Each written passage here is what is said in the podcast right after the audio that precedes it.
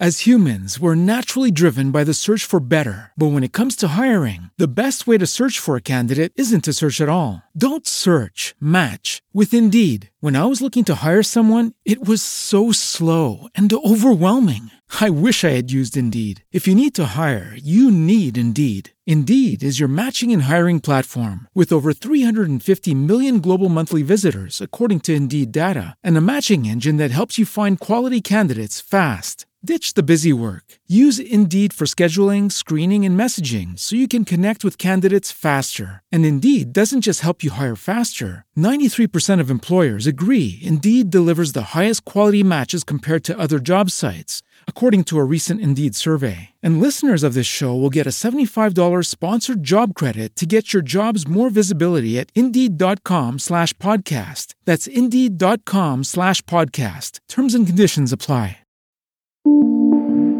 Oficina 19, en Emilcar FM, con Antonio Rentero. Saludos, bienvenidos una vez más a este podcast de Emilcar FM, Oficina 19, donde hablamos de teletrabajo. Tres argumentos esta semana. El doble rasero entre el sector público y las empresas privadas para proveer de herramientas al teletrabajador.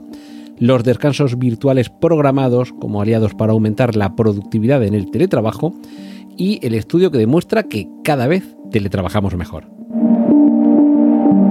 Empezamos recordando que la legislación vigente en España obliga a las empresas privadas a proveer a sus teletrabajadores de las herramientas y medios que necesiten, tanto de software como de hardware, es decir, equipos y programas, mientras que en el sector público no ocurre igual.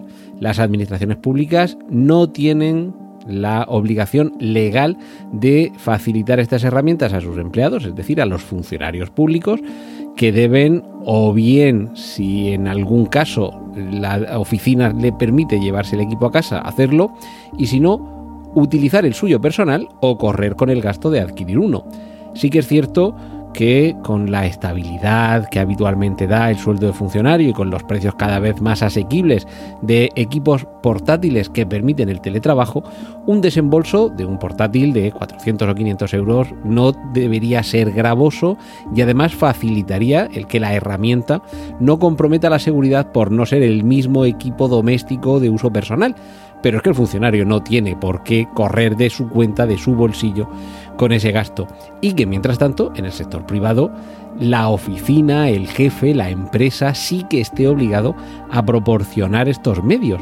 Es decir, estamos de un doble rasero que produce un desequilibrio bastante injusto entre un sector privado más que machacado y, el sector público que parece que se lava un poco las manos, lo que ha provocado, entre otras cosas, que los eh, funcionarios también protesten, perdón, los funcionarios, los sindicatos, que los sindicatos también protesten por esta situación que carga eh, en los lomos de los funcionarios públicos el tener que correr con este, con este gasto o, en todo caso, con la molestia o, en todo caso, con la amenaza de ciberseguridad que supone el utilizar un equipo doméstico para labores profesionales y más para labores profesionales que tienen que ver con la administración pública. Los que ya sois veteranos escuchando los capítulos de Oficina 19 seguro que recordáis los Pomodoro, esa organización del tiempo que divide el tiempo de trabajo en unos sectores preprogramados que reciben este nombre de pomodoro, que significa tomate en italiano, de esos relojes de cocina con forma de tomate, un temporizador de 60 minutos, con el que a la hora de ponernos a trabajar marcamos, por ejemplo, 55 minutos en los que estamos concentrados plenamente en nuestro trabajo, al término de los cuales suena la alarma y tenemos 5 minutos, o 10 o 15, en función de cada uno cómo se lo programe, de, de descanso, para estirar las piernas, para beber agua, para enviar correos o mirar el WhatsApp, para, en definitiva, desconectar del trabajo y aumentar la productividad.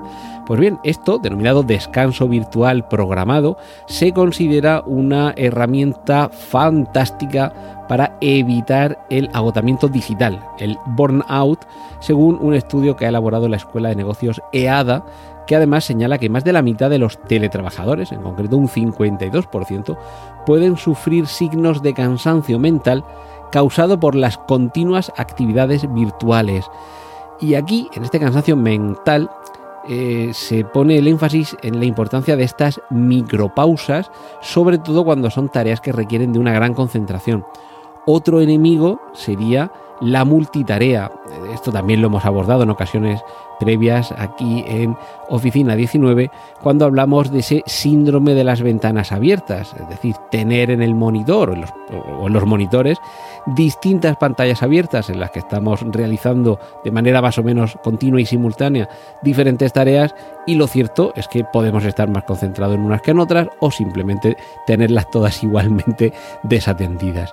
Eh, la multitarea en ocasiones puede hacer que vayamos más lentos de lo que pensamos y en, esta, en este equilibrio, en esta conjugación de la multitarea y las micropausas, esos descansos virtuales programados, podría estar uno de esos secretos para alcanzar una óptima productividad.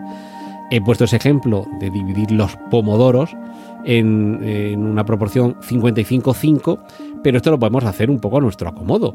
Podemos hacer pomodoros de 20-20-20, por ejemplo, y después descansamos 5 o 10 minutos y comenzamos otra nueva rutina que si el trabajo es distinto, es el mismo, podemos ir variando la, eh, la cantidad de tiempo que le dedicamos.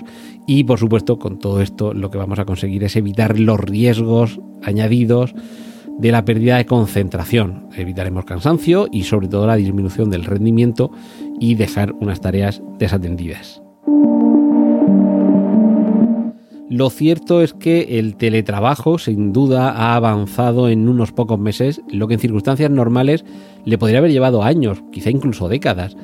El confinamiento derivado del inicio de la pandemia obligó a millones de empleados en todo el mundo a teletrabajar. Y quizá para sorpresa de muchos, durante ese primer año de pandemia, durante el año 2020, la eficiencia en la productividad aumentó entre un 5 y un 8%, según explica un reciente estudio de la Universidad de Stanford. Pero pasado ese periodo inicial, con esa curva de aprendizaje que siempre hay cuando se aborda una nueva metodología, como es la de trabajar en casa, teletrabajar, y todo esto que ya hemos ido explicando a lo largo de estas casi 50 entregas que llevamos aquí en Oficina 19, quizá se pensaba que podría relajarse, esa curva de aprendizaje ya se habría superado y podría relajarse ese aumento de la productividad, pero no ha sido así. Eh, durante estos últimos 12 meses, desde enero de 2021 a enero de 2022, ha continuado aumentando la productividad y la eficiencia hasta un 3%. Con lo cual, insisto en que cada vez teletrabajamos mejor o por lo menos esta sería la media que se ha obtenido en este estudio, como digo, de la Universidad de Stanford que comenzó en, el año 2019, con lo cual tiene datos de antes de comenzar eh, la pandemia, y que ha realizado encuestas a entre 2.500 y 5.000 empleados durante cada mes desde entonces. Empleados de entre 20 y 64 años, con ingresos anuales superiores a los 10.000 dólares y en este estudio conjunto, bueno, de la Universidad de Stanford, la Universidad de Chicago y el Instituto Tecnológico Autónomo de México, da un poco esta, e, e, este resumen del que también me gustaría destacar la, eh, la opción mayoritaria de los encuestados de optar por un modelo híbrido en el que haya trabajo remoto dos días a la semana. Sería la fórmula mayoritariamente elegida por los teletrabajadores, por encima tanto del teletrabajo a tiempo completo como de otro tipo de modalidades mixtas o bien con más tiempo de teletrabajo o bien con menos tiempo de teletrabajo. Recordad que algunas de las fórmulas que se han barajado hasta ahora eh, eh, incluían teletrabajar un día a la semana y que los otros cuatro fueran presenciales o al revés cuatro días de teletrabajo y uno de presencialidad. Pues parece que cerca del equilibrio, o más bien eh, el equilibrio está cerca de la parte del medio, que estaría ahí, ese modelo híbrido, con dos días semanales de trabajo remoto y un único, eh, perdón, y tres días en los que haya trabajo presencial. En cualquier caso, eh, aquí en Oficina 19 siempre hemos apostado por el teletrabajo, creo personalmente que en estos eh, dos años casi que va a hacer que muchos lo han descubierto, hay quien lo abomina, pero mayoritariamente creo que la opinión es favorable y por supuesto hay empleos, hay trabajos, hay tareas a las que no se le puede aplicar. Y por supuesto hay otras en las que lo beneficioso sería apostar por eh, lo que se obtiene como resultado de este estudio que estoy citando, que sea una fórmula híbrida en la que haya dos días a la semana, dos, tres días, yo creo que ahí más o menos también depende efectivamente del, del, propio teletrabajador y por supuesto de la propia dinámica de la, de la organización, de la empresa o de la administración, de los requerimientos y las necesidades que tenga, el poder optar por que la fórmula mixta, eh, ya sabemos que la semana, si son cinco días, va a ser siempre impar, eh, o bien mitad, dos días y medio, o bien dos días de una cosa y tres de otra, y ya optar porque los dos días sean de teletrabajo y los tres de trabajo presencial, o al revés, va a depender de cada empresa. Como siempre, muchas gracias por eh, estar con nosotros aquí en Oficina 19, en Preestreno y, perdón, en Preestreno Oficina 19 en Emilcar FM, la semana que viene más. Hay más programas disponibles entre www.emilcar.fm barra oficina 19 y puedes ponerte en contacto a través de Twitter con arroba Antonio Rentero.